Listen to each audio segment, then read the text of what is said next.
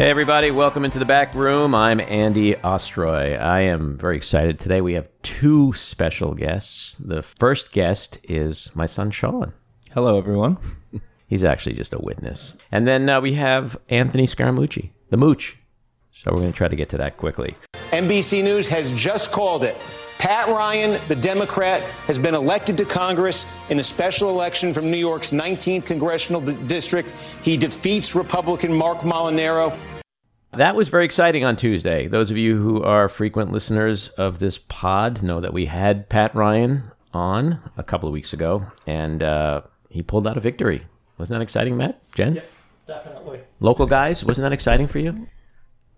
It was all your all you all because of you, Andy. Well, I was hoping somebody would say that. yes, uh, Pat Ryan, if you're listening, um, it's all because of this podcast that you won. Um, no, it really was exciting because uh, I don't think a lot of people, including Pat Ryan, were expecting to win, and he actually did, and uh, he's going to Congress. District 19, which was vacated, uh, the seat vacated by Antonio, our Lieutenant Governor Antonio Delgado, uh, remains in Democrat hands. But more impo- most importantly, it's like a kind of a, a bellwether of what might come, right? We certainly hope so. It sounds that way. Yeah, I mean, and interestingly, there's been four special elections since the Kansas abortion referendum, and in each of them, Democrats have either won or picked up a tremendous amount of uh, percentage points. For example, like uh, I think it was Minnesota District One, Trump had won that by 15 points, and uh, Democrats just lost by five. So they're they're narrowing that gap, you know, anywhere from like five to 10 percentage points, and that's you know that's kind of how Biden won. He just shrink that universe of of uh, Republicans and Trumpsters, and, and that's how you win. So that was really exciting, and he's a, a really solid citizen. He's a he's a smart young guy, and you know you look at a guy like that and you wonder, you know, 5, 10, 15, 20 years from now, is he going to be president? You know, a Democrat, you know, Iraqi war vet. Like he's got all the attributes, and so it'll be interesting to see and follow his career in in Washington. Uh, another race that we were uh, a little vested in here personally was the Florida uh, Democratic gubernatorial primary. Uh, our friend Nikki Fried, who was on the show a couple weeks before, I think, Pat Ryan, maybe the week before Pat Ryan. Uh, unfortunately, she lost. Charlie Crist won. The Andy bump wasn't enough. Andy had no influence on this election. Um, truthfully, Andy had no influence on either election, but if anyone wants to think we did, that's fine. Um, and uh, so now it's, you know, let's get behind Charlie. And I think, you know, we had a sort of a little bit of a debate in terms of, you know, the Charlie versus Nikki thing. And, you know, uh, I guess a lot of Democrats felt he has a much better chance of beating DeSantis in November. And, you know, that's really the ultimate goal. Uh, I, it was very exciting for me because I s- tweeted some support for Charlie uh, on election night, and he retweeted. Like so, amidst all the chaos, he was like retweeting my my tweet. So, so hopefully we'll have Charlie on the show. Charlie, if you're out there listening, uh, we'll, we'll, we'll happily have you come on here, and because we want to get rid of Ron DeSantis. Um, you know, back in May, I tweeted that the conventional wisdom uh, is going to be that you know Republicans are going to take the House, and I don't believe in conventional wisdom. I I think anything that we've seen in the last six years proves that uh, conventional wisdom has been defied in every single case, and we see that again in Kansas. We're seeing that with the special elections, and uh, in my opinion, I don't know how you guys feel, but this is Democrats' uh, midterms to lose. Rovember. Ro- Rovember. Rovember. Wow, I like that. Did you make that up? No. You should take credit for it because that's what people do. They just lie and say. So, Jan Hamoud has just made up an incredible phrase, Rovember. I love that. I'm going to use that. Thank you. And so, uh, I was wondering if you were referring to Ro Khanna, Congressman Ro Khanna, who's going to be our, our guest next week, but you're not. No. You're referring to Roe v. Wade. It's all about Roe v. Wade. And I think you're right. Um, yeah, I, I think everything is indicating that that that's there's going to be a wave, a, an anti overturning Roe v. Wave, Roe v. Wade wave, um, and that's why conventional wisdom doesn't matter. So we'll see.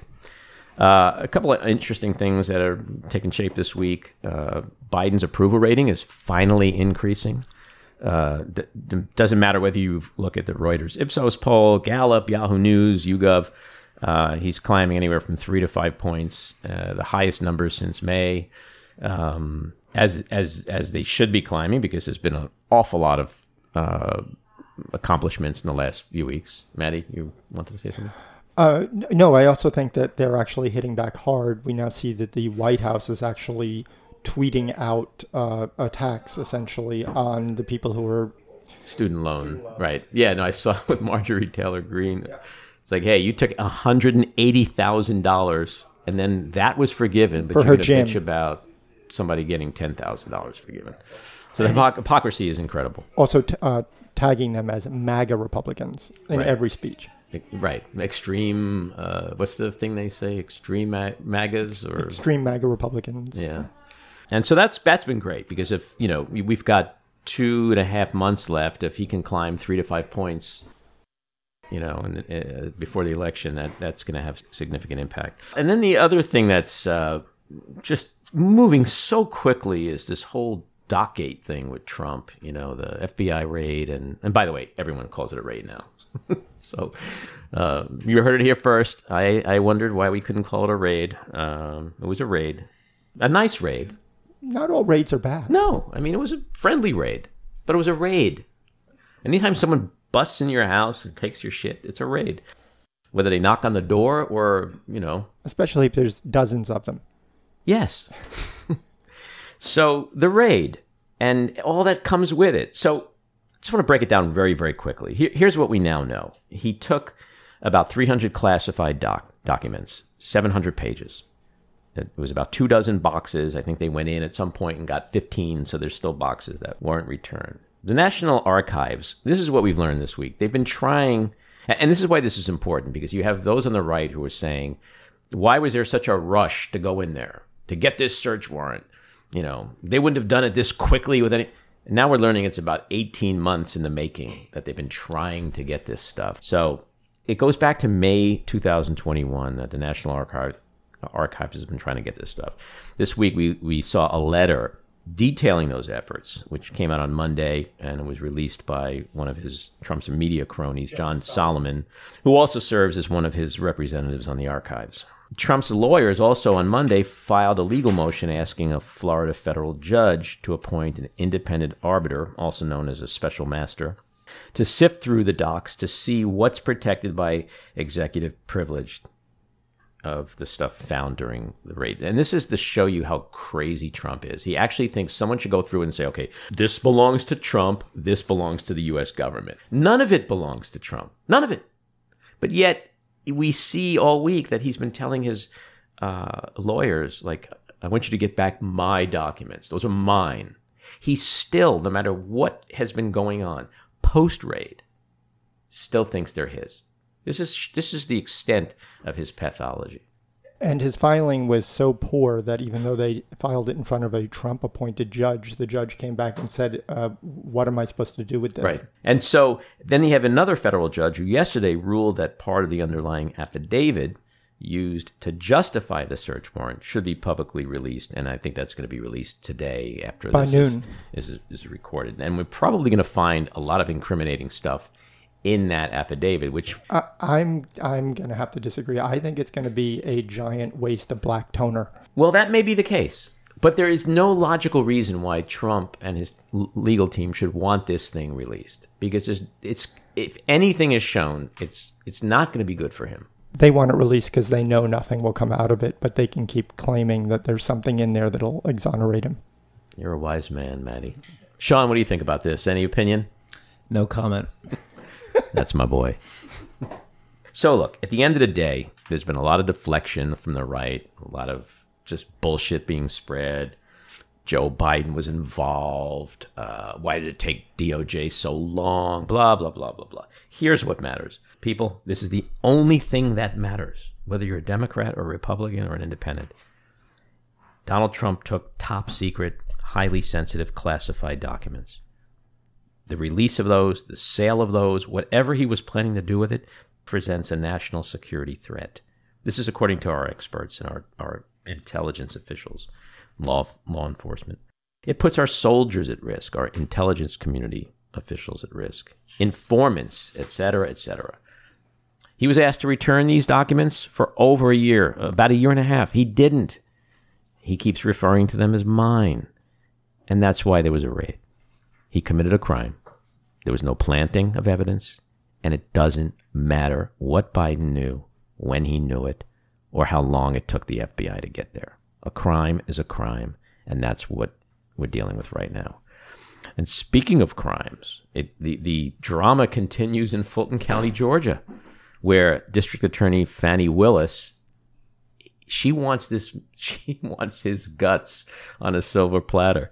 And so now she's subpoenaing uh, former Chief of Staff Mark Meadows and one of, uh, I guess, the Kraken, Sidney Powell. Uh, they're going to testify. And this is, I, I keep saying it, this is where he's going to go down. Georgia is where he's going down. This woman is, she is on a mission. And uh, the walls are closing in, right? Don't you feel that? Don't you feel like the walls are literally closing in around him? Yeah, I think the recording uh, with Raffensperger is really damning. You know, I won 11,000, whatever, 730 votes. That's all I need, Yeah. whatever the number and was. And then what Giuliani did, lying to the state legislature. Like the day that Giuliani gets indicted is the day Giuliani's going to flip. You don't agree? I'm not sure if he'll ever flip. I'm not sure. I, Andrew Kirtzman, um, who is a political reporter, just wrote a book about Giuliani. I plan to read very shortly, and I think it'll explain why he's gone insane, from what I understand. Yeah, he's definitely gone insane, but I don't think he's crazy enough to go to jail for Donald Trump. Probably- That insane. He's not. Probably not. There is a new theory as to why he's gone crazy, and it's basically because he's in so much debt, and the only way he was going to get paid by Trump was to win this case. And he could never go back on the crazy because he was mm-hmm. never going to get the millions because apparently he has extremely expensive taste in fountain pens, among other things. Well, there's a lot of people who think he will flip, and and that's the moment where Trump turns on probably his most loyal confidant, confidant, and th- it's going to get interesting if th- if that happens. Sean, what do you think? Giuliani going to flip?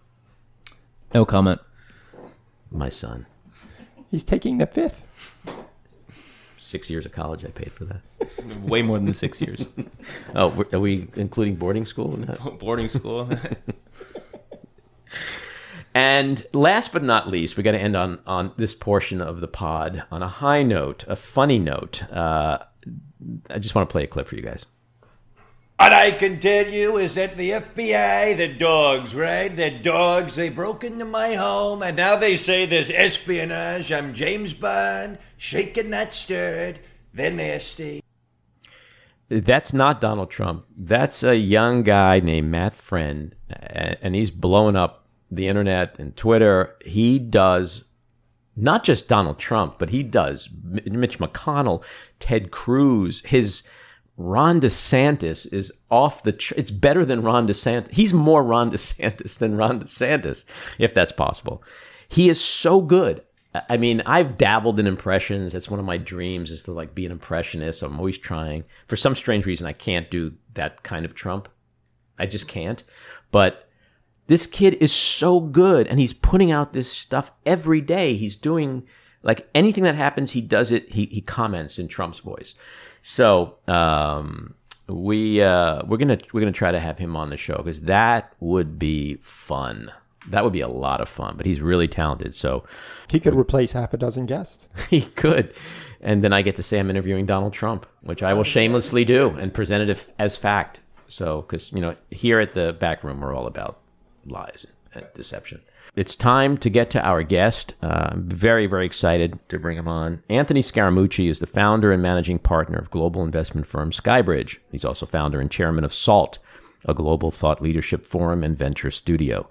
In 2022, he was ranked number 47 in Cointelegraph's top 100 influencers in crypto and blockchain. And in 2016, he was ranked 85 in Worth Magazine's 100 Most Powerful People in Global Finance.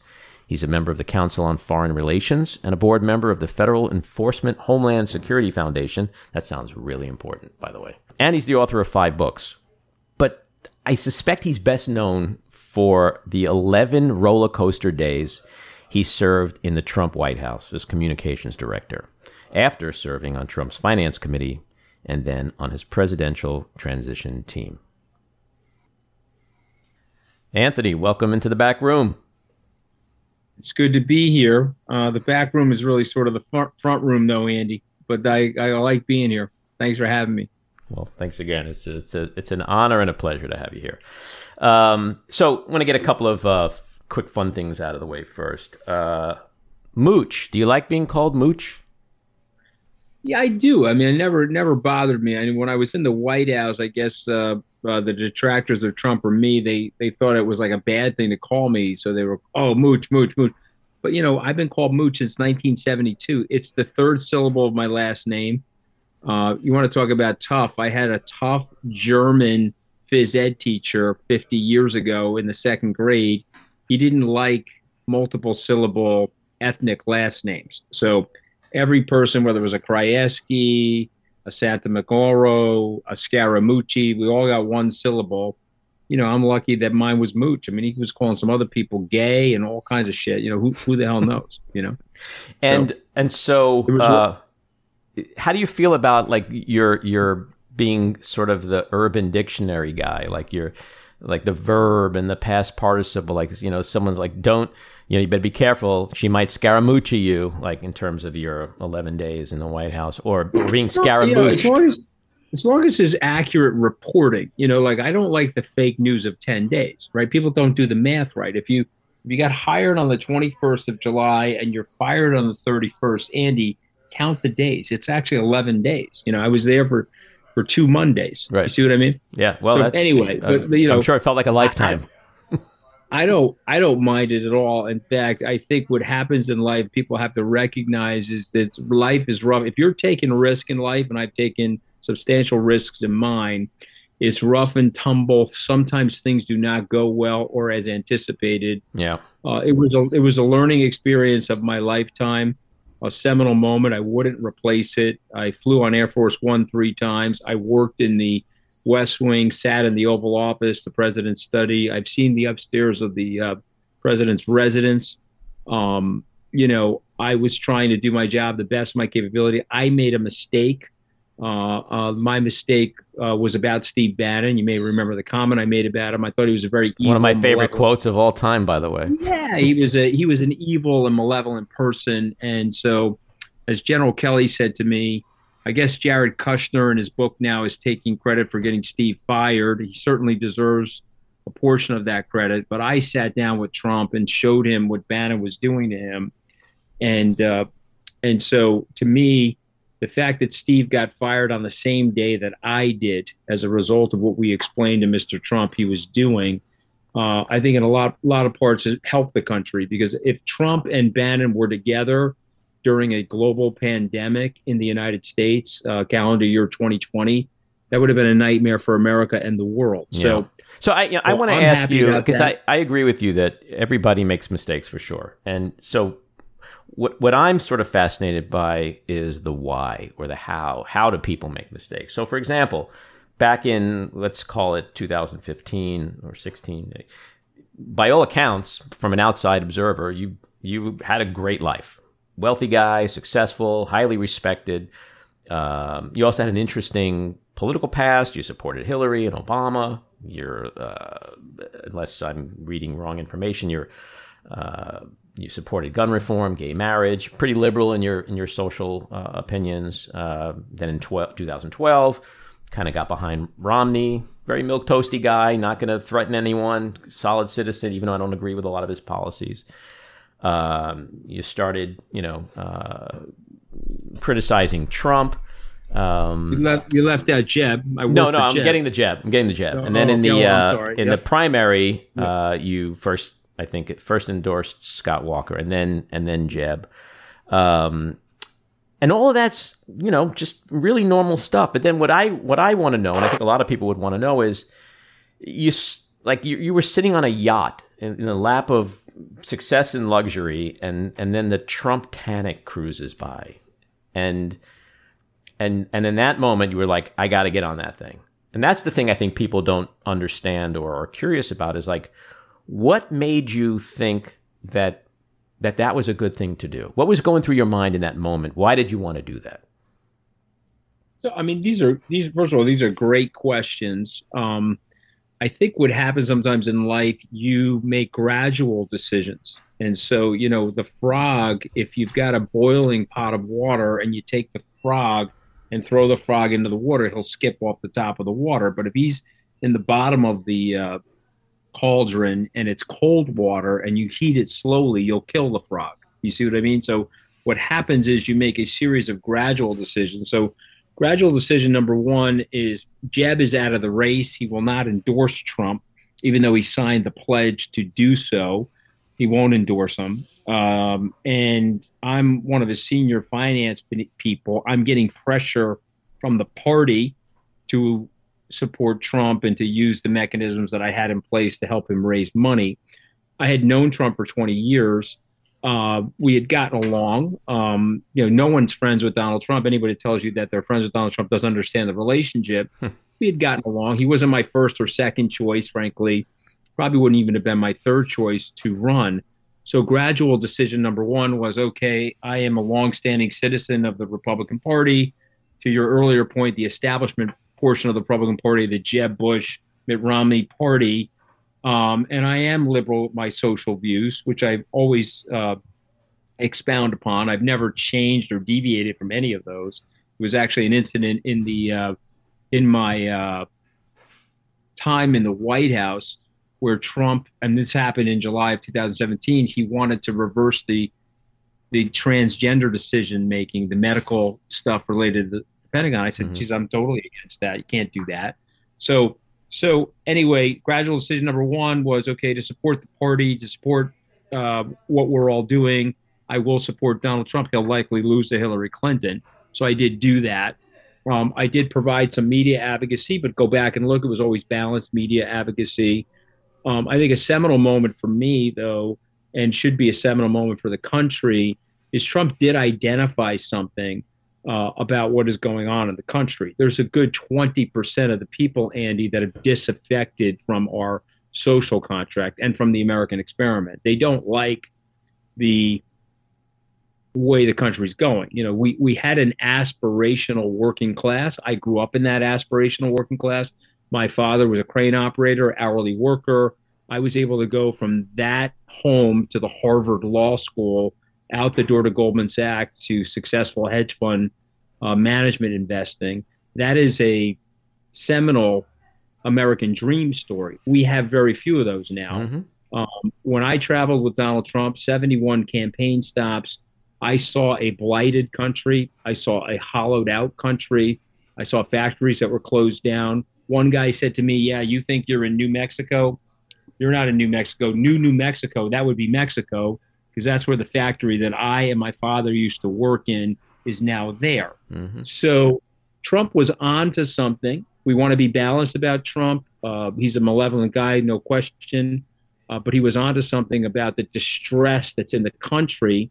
Our political leadership is not handling it, not addressing it and a result of which it's creating havoc in the country. Now, um, so I was drawn to that because of my middle class upbringing. So when Trump won, which we didn't think was going to happen, Bannon didn't think so, Trump didn't think so. Mm-hmm. I was with Donald Trump uh, 6 p.m. on election night 2016. He was fueling his plane, getting ready to go to Scotland.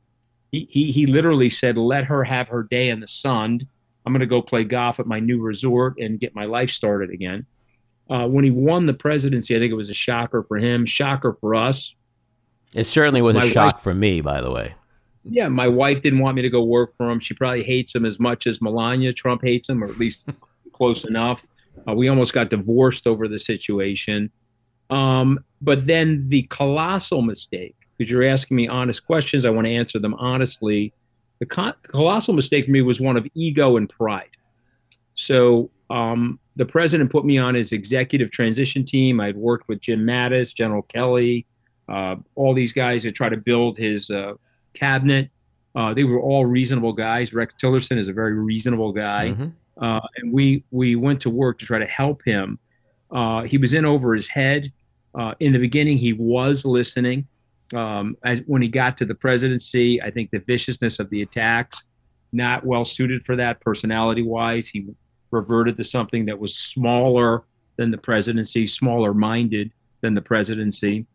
Um, but you know, look, we got it, we got it wrong. But my colossal mistake, I made a series of small mistakes, but my colossal mistake was making a decision to go work in the White House. Um, and what happened to me was I was the president asked me to go on the executive transition team. I said yes to that. I thought it'd help him. I wanted to stay with my job. President then asked me to be the OPL director, which was the chief networking officer inside the White House, Office of Public Liaison.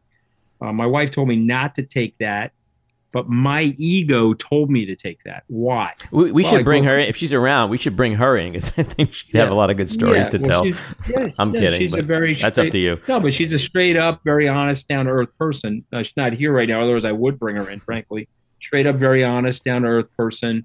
She didn't want me to work for him. She thought he was a bad guy, and she thought that he would hurt our family and hurt the country, and she didn't like him. Okay, so and she was right. I got a lot wrong but these were mistakes of ego and pride. So mm-hmm. you've got a lot of listeners and viewers.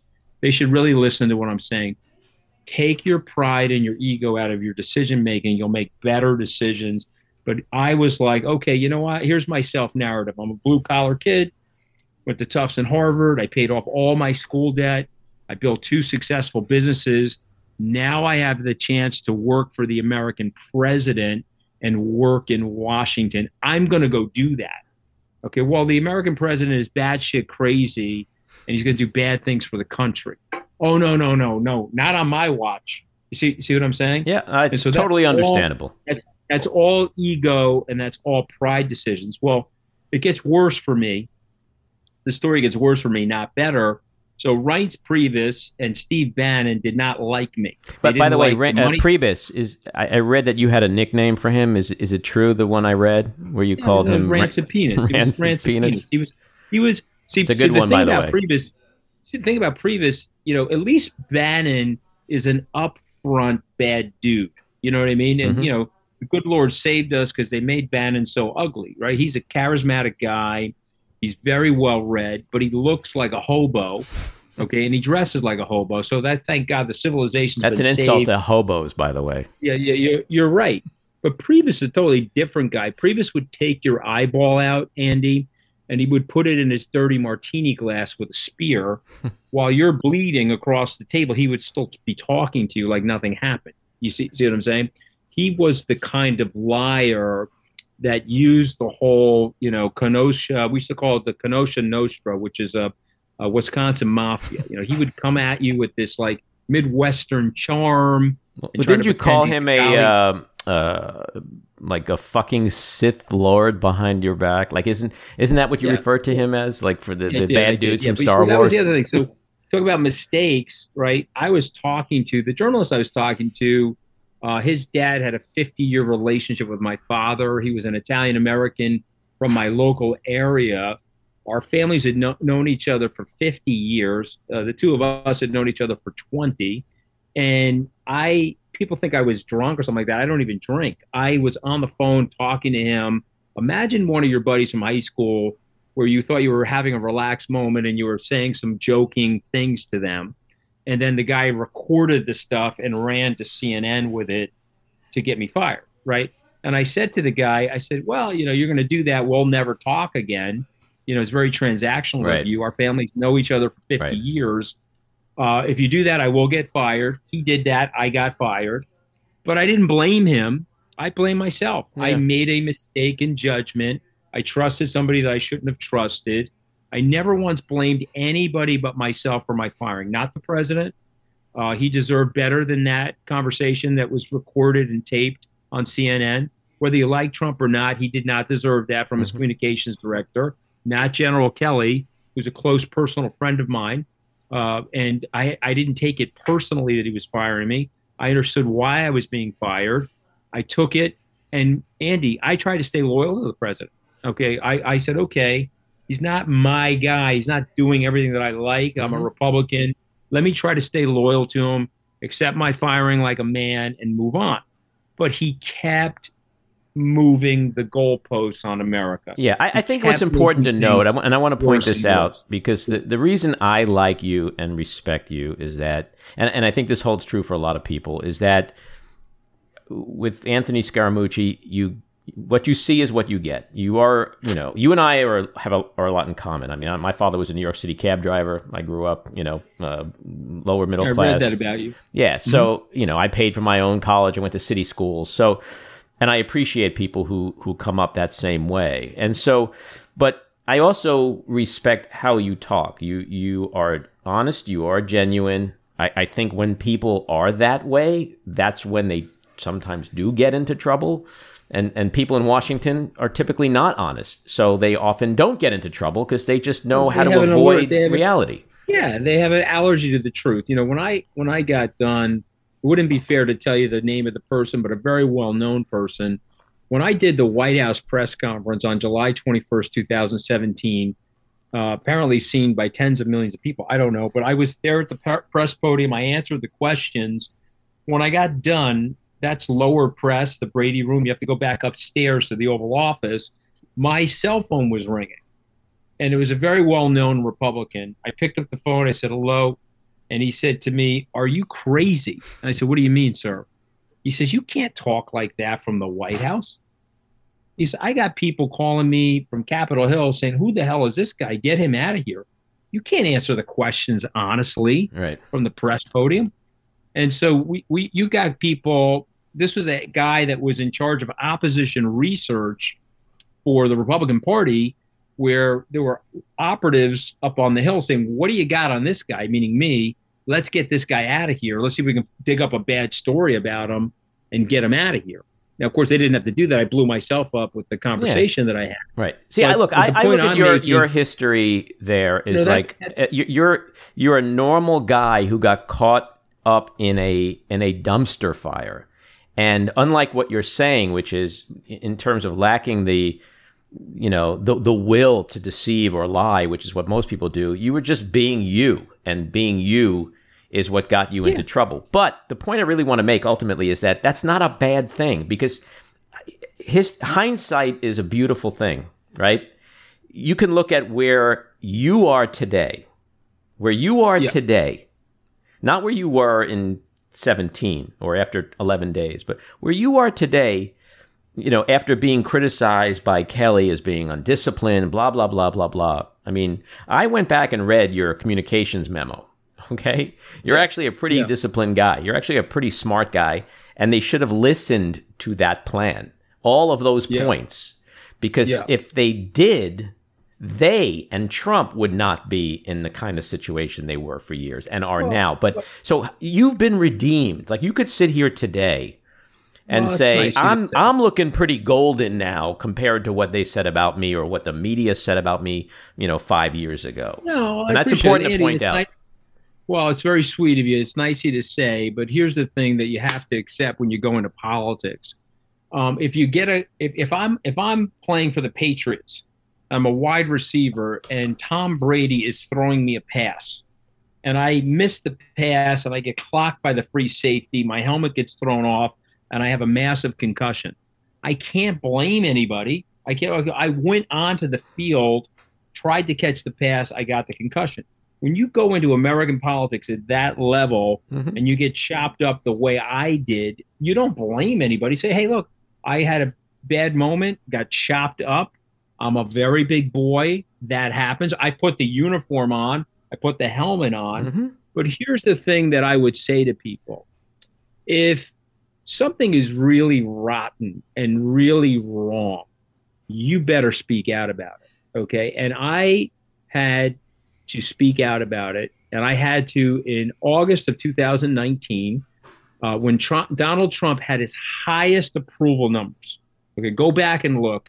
August of 2019, his highest approval numbers. The economy was booming. The consensus was he was winning re-election.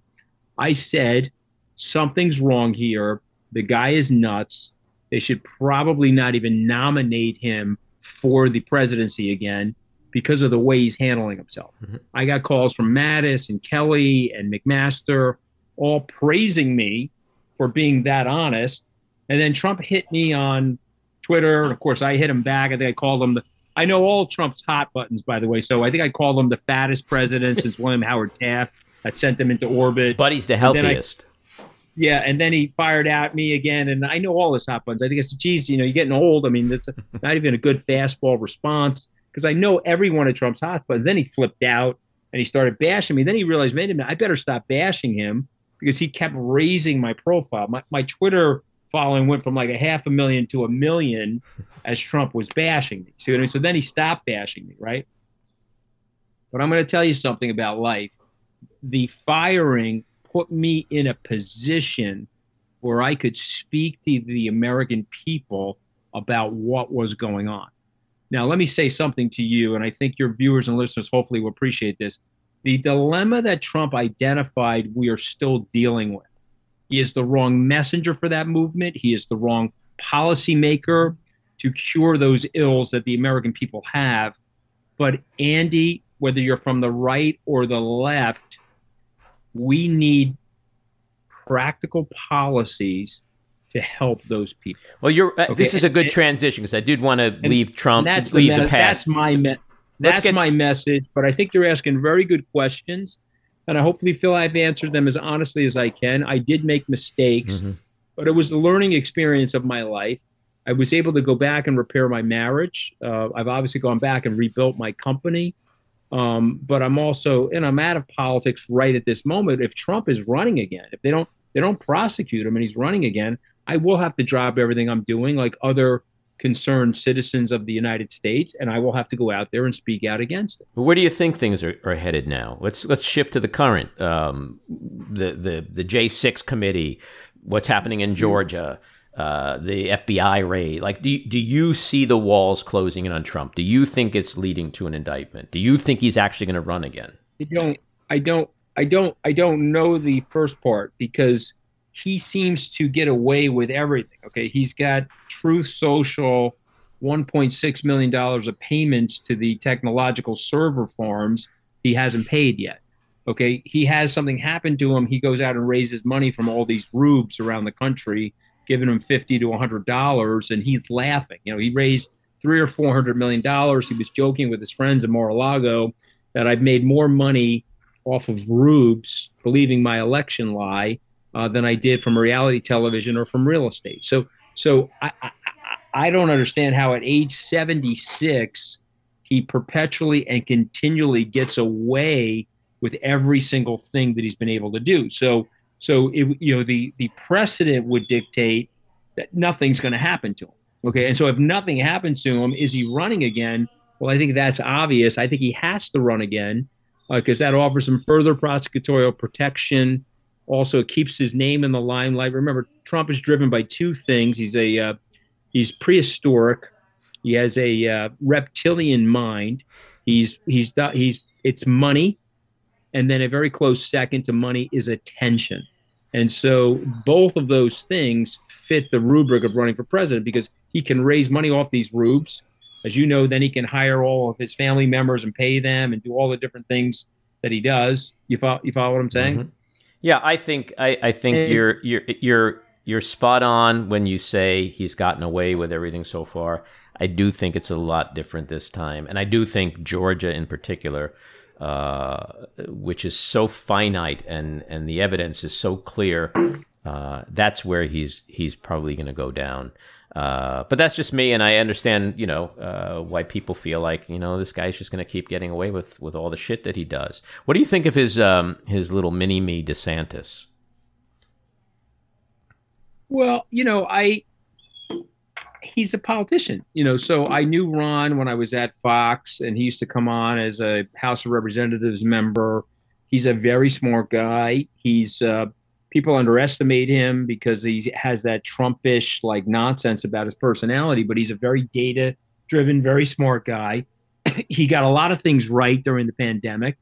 Um, ultimately, I think we're going to look back and say we probably overclosed things and we we overdid it in the pandemic because we didn't really fully understand the disease. I'm not saying that that's bad or not. I mean, people make mistakes. I mean, but I I I think he handled it reasonably well. But what I don't like about him is the bullying.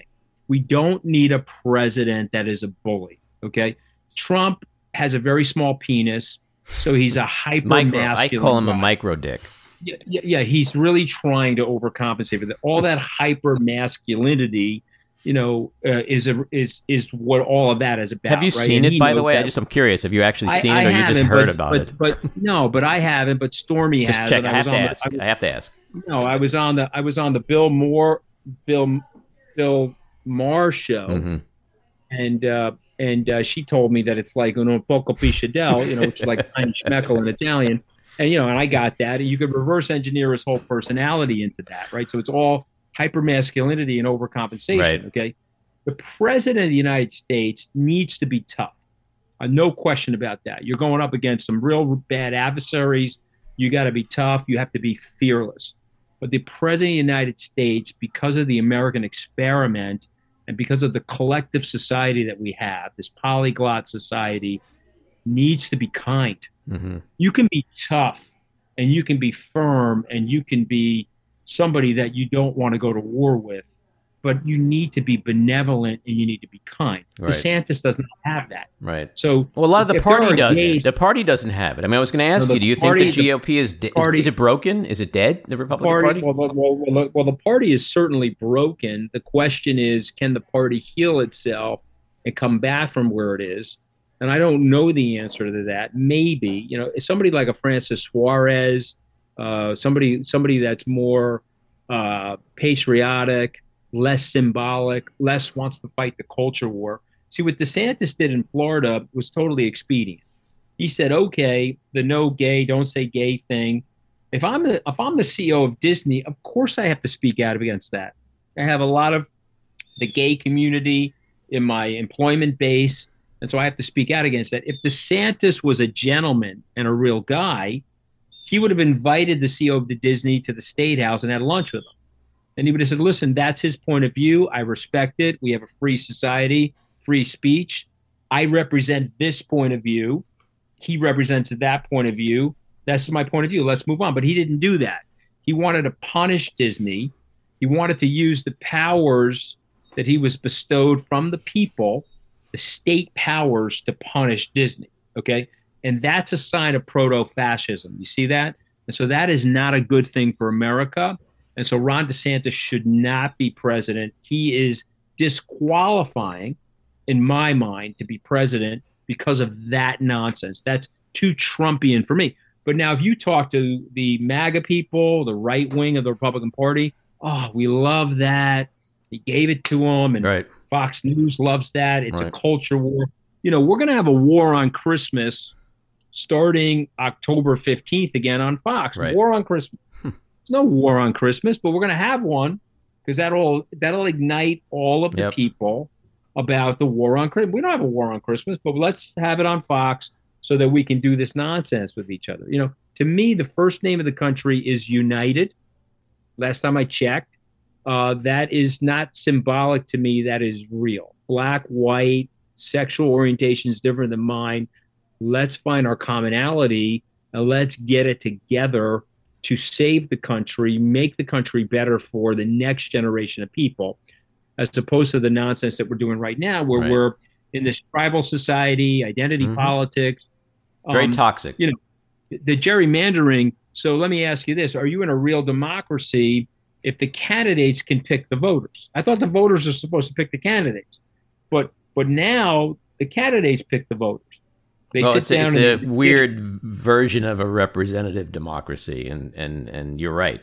But uh, before I let you go in a few minutes, I just want to ask you about stuff I know you love, which is finance and the economy and um, recession. Is that is that in the rearview window at this point? We don't have to worry about that anymore. I think you're going to have a shallow recession. I, I, I, you know, it's it's hard to fully assess it. You have an inflation war that's going to go on right now. It's necessary to have one. So the Fed is sort of taking the punch bowl away from the markets. The markets are down, reflecting that decision to remove liquidity. Uh, I think that's going to slow down spending for people.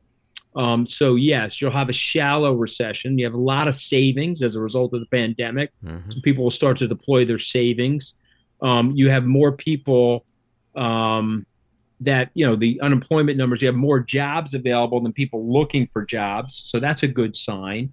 Uh, I think this is temporary. I think we're going to be booming by 2024 as an economy.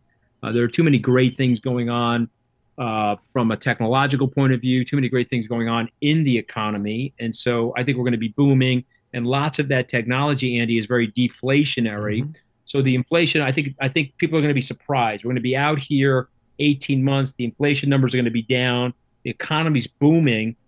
The question is, is it booming fairly? Are the rich going to get richer and the poor going to continue to suffer? Okay, that's the question. And for me, I am a Republican, no question about that on certain issues. I'm probably a Democrat or a libertarian on other issues. Mm-hmm. But what I would say to my fellow Americans, I would say you don't want equal outcomes. You don't want that because people like me or you who came from our parents, you want those people to do better based on their work and industry. So you don't want equal outcomes, but you do need a platform, a broader platform of equal opportunity. Mm-hmm. You do need that, and we don't have that. We have an uneven right. race. Well, right it's now. John Edwards, I, Two Americas. I mean, he was right. That was way back yeah, when, right? He, he, he, he was right, and we didn't address it. Okay, so whatever his shortcomings are as a person, he was right. Mm-hmm. So we're not we're not addressing it. Okay, we were addressing it. There's a great book, uh, and by the way, Bernie Sanders actually touts this book. It's called American Amnesia, and it's a great book. Okay, and it's about the hybrid model of the government working alongside of the private sector to bolster the middle class. On the Henry Ford idea that hey if you're building a car in my factory i need to pay you enough money so that you can afford the car that you're making.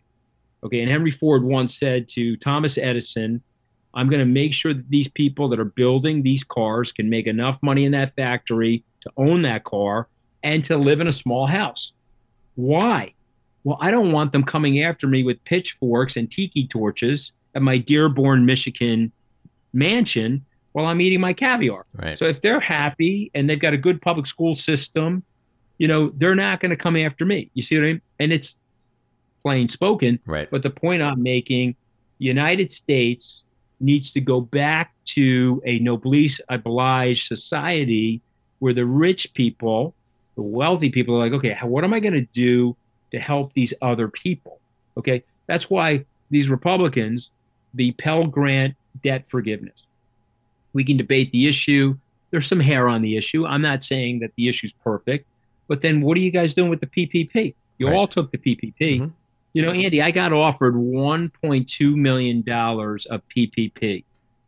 I'm a hedge fund manager, and I got some really fancy fucking cars. Okay, do you want me to take the 1.2 million from the government and get the forgivable loan? I think I'll look like a horse's ass. I thought it was unpatriotic for me to do that. Now, Jared Kushner took it you could name hundreds of other people that took it, but I didn't take it. And I'm not saying that that makes me moral or I'm not being sanctimonious about it. I just, it didn't feel right to me to take it. Okay. So these guys took the loan. They're in the Congress. They got the loan forgiven. And then they go out and rail against the kid whose family's making less than $60,000 a year. They forgave $10,000 Hmm. Ten of the guy's loan. Right. Okay. So, Well, so but that's to that's me, the, the standard hypocrisy. That's that's no different than any other but- but thing the- they do. but but but the hypocrisy is accepted by the apathetic moderates Right. because 50% of the voters are not voting andy so the apathetic moderates are saying this guy matt gaetz is an asshole i'm going to ignore him and i'm going to go back to work you see what i mean Mm-hmm. Well, let and me you got ask you. nuts on the left too. you got nuts on the left i'm not saying you don't you got these radical everything's woke we got to cancel everything think about how screwed up the society is now we got the democrats want to cancel the police they want to defund the police the republicans want to defund the, fbi, Right. Makes no I mean, sense. these people are And everybody's like, yeah. It's like when the Democrats say defund the, the, the police, they're like, communists, fascists, what's wrong with you? And then and then they go out and say defund the FBI, and everybody's like, yeah, great idea. How does that work? How does that kind of hypocrisy work?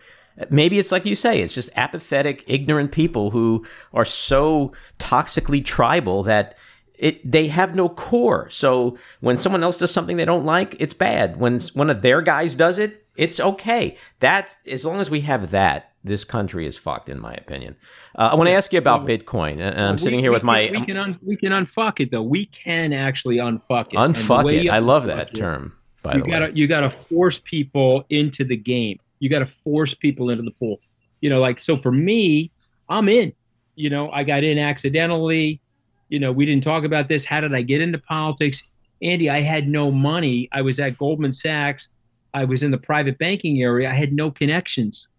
So I, I'd never been to a country club, never hit a golf ball or, a, or swung a tennis racket. So I said, okay, I'm going to go raise money for politicians because wealthy people show up at those events. I wrote a $250 check in 1989 to Rudy Giuliani. He was running for mayor. And I started meeting people. So I got into politics because it was good for my business. Mhm. And then Which I is- accidentally went I accidentally went over the transom and ended up inside the White House. So now I'm in. You know, it's like Michael Corleone. I can't even get out if I wanted to. So so I'm in, but let's talk to the American people very honestly and let's get to the root of our problems and forget about a left or right solution. How about a right or wrong solution? yeah, I, I agree with you, and I, I just don't know No, if, you know, if we're going to get right or if we're going to get there. I think the country is so messed be up. Right discriminated against? No, should gay people be discriminated against? We know right, right or wrong. We know the answer to that. You know, and even these guys that love Jesus, and I'm a Roman Catholic, practicing Catholic.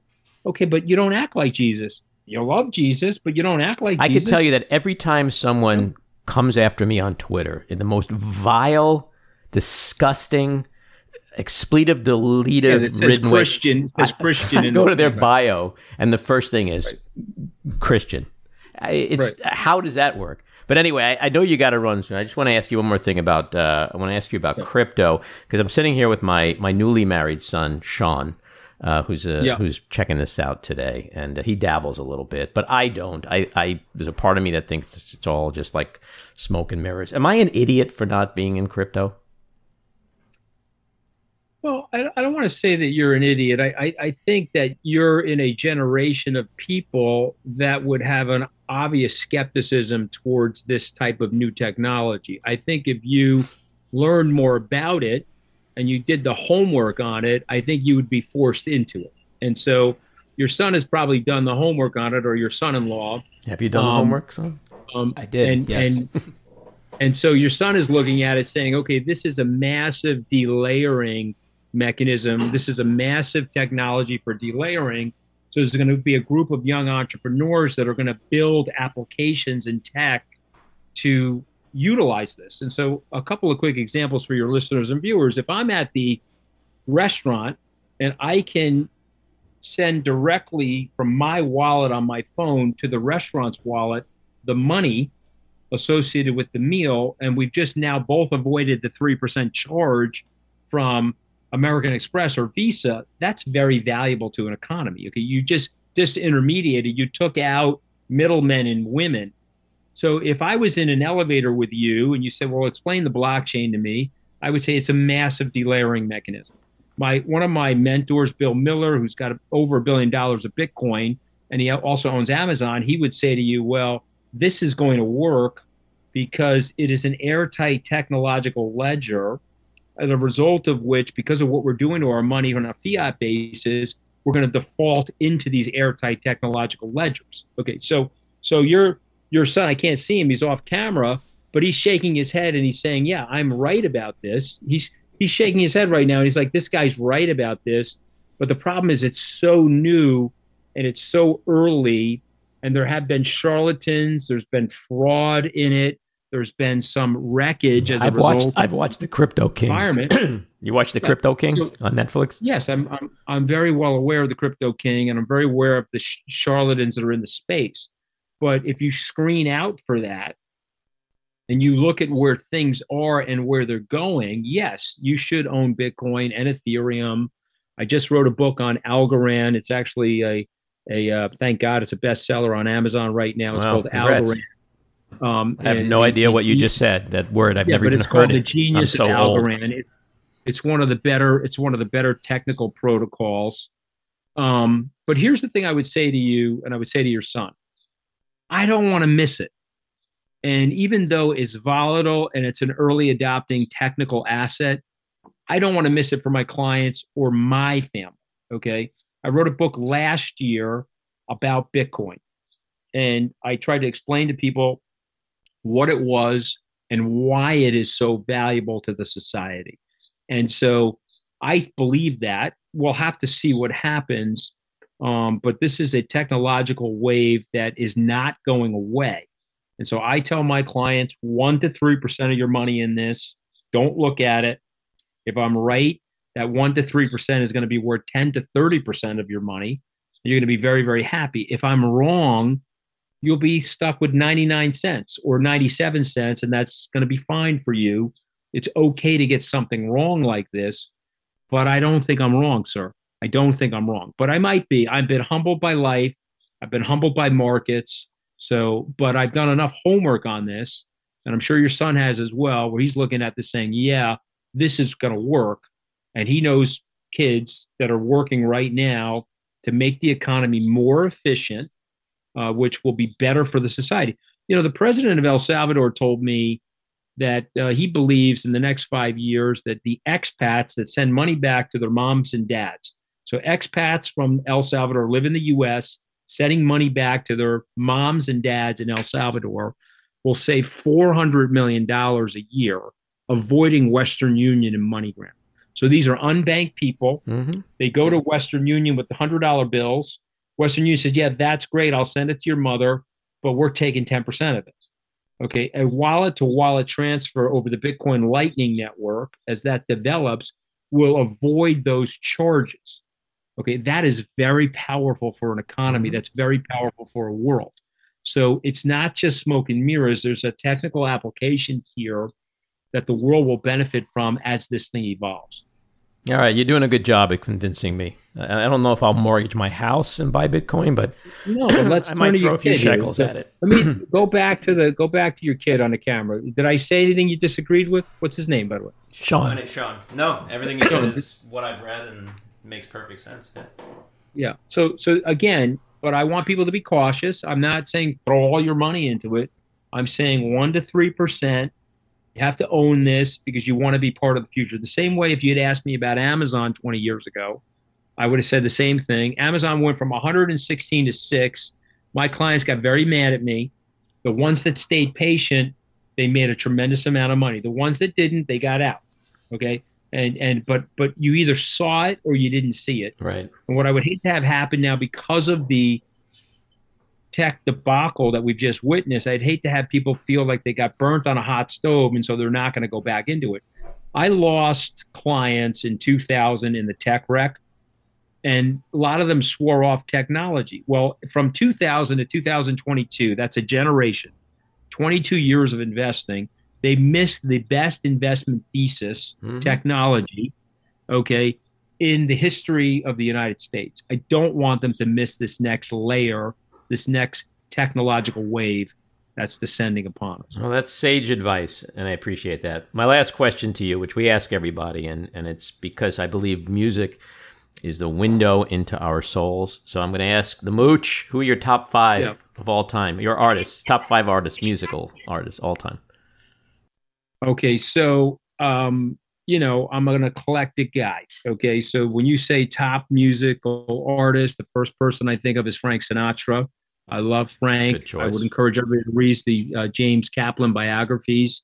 Uh, I uh, my daughter sings. She's soprano accompaniment for Andrea Bocelli. Nice. My daughter is an accomplished singer. You can see her at the top of my Twitter feed. Uh, so I would say Andrea Bocelli. Nice. Uh, but then if you want to go into the heart and soul of who I am, you got to go with Led Zeppelin. oh, Okay, Right Led up there for Zeppelin. That's my era. Okay, I would I would recommend Bob Spitz's book on the biography of Led Zeppelin oh, because I'm they actually get that. transformed rock. They transformed rock and roll. Okay, Crashed a few hotels too. Hundred percent. I am from Long Island. Okay, I am. You can Billy cut Joel. my veins. Billy Joel. Uh, so you, so you got to say Billy Joel. There you go. Okay. and then you said the top five. Okay. U2 would be number five for me. Okay. No so those are my top five. No Beatles. No, I love the Beatles. Now you're going into six and seven. Now the Beatles are rolling. Or one. The Beatles are number. Yeah, yeah, well, no, number one for me is Frank. I just gave it to you my order. Frank, right. Andrea, Led Zeppelin, Billy Joel, U2, The Beatles, The Rolling Stone. Okay. All right. Okay. Uh, we don't now judge gonna- here. I'm We don't judge here musically. Uh, okay, but I'm going to keep going. Okay, now number eight and nine that would be Bad Company, right? Wow. But you, you That's- didn't ask me my favorite. You didn't ask me my favorite song. What is your favorite song? My favorite song is Baker Street from Gerry Rafferty. The saxophone and the solo in Baker Street. Yeah, yeah, exactly. And that and that's a song that came out. I was hanging out. I was hanging out in Jones Beach with my high school girlfriends, uh, listening to that song on a boombox. Uh, are we the same 19 age? Because I feel like I was in high school then. I'm 60, almost Yeah. 63. How old are you? Yeah, so I'm 58. Okay. I was 16 years old when Baker Street came out. Gerry died, by the way, which is, you know, unfortunate. He was a great, great singer. He was a great singer. Yeah, well, we all do. That's a good thing for people to know. Life is very short. Enjoy it. You know, when you have a train wreck like I did, you know, I, I, I, I'm always reminded. I always say what Mel Brooks once said: "Relax. None of us are getting out of here alive." Well, So I'm gonna I I'm gonna my- circle back in closing to your train work comment. I want to say again. I want to point this out for people who are listening. Um, we all make mistakes. Anybody who thinks they don't mistake make mistakes is full of shit. You're you've been redeemed. You and a lot of other people, by the way. You know, you saw the the the you know the errors of your ways or whatever, and you you you shifted gears. You condemned the condemnable. Uh, you've been vocal about it. You are. I see you. I mean, look. You if you follow me on Twitter and know my stuff, like I don't kiss anybody's ass. I don't throw smoke up anybody's ass. I, I, Yeah, and I so you, when I say to you, you're an honest right guy. away. You're an honest guy, Yeah. and you speak honestly, and I think that's why, in hindsight, now after six years, people do uh, appreciate what you've done, respect you and what you say, um, because it is refreshing in a way when someone is so honest that they can get themselves into trouble. Okay. We don't have a lot of those people, especially today in the Republican Party and in politics I- and in the media. So I, I personally appreciate I you and what you've done, and I want you to keep doing it. Well, it's very sweet of you, and I totally appreciate what- what you're saying. And I have a lot of respect for you. And yes, I do follow you, which is why when you reached out to me, I was like, "Yeah, I'm ready to go." and uh, I was supposed to be off. Boy, what a today, and my mistake that was, said- huh?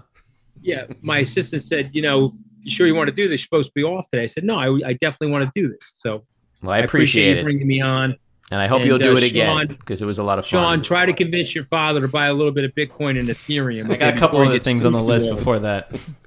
All right. Yeah, he's Oh, he's. What do you say? He's Sean, there's no on the list? shortage, no shortage of Sean uh, in his list of things to convince me to spend money on. So uh, All right, we'll just add that to the list. Uh, Mooch, Anthony, thank you so much for coming on. You've been great, be here. and uh, I hope you'll do it again. Uh, anytime. Take Great care. to be here. Have a great weekend. You All right. too. God bless, guys. Take All care. right. Bye bye. So there you have it, episode 13 in the can. We'd love to hear your thoughts, so leave us a message at 845 307 7446 or email us at backroomandy at gmail.com. And you can follow me on Twitter at Andy Ostroy. And if you listen to this podcast, please leave a review. It's very important to get reviews. Uh, so thank you, Maddie Rosenberg, Jen Hamoud, Cricket Lengyel, Andy Hollander, Sean Ostroy. And a big thank you once again to our terrific guest, the Mooch, Anthony Scaramucci. So keep your eyes on Washington, Hollywood, and your own backyards. And we hope you'll join us again next time. Have a great week.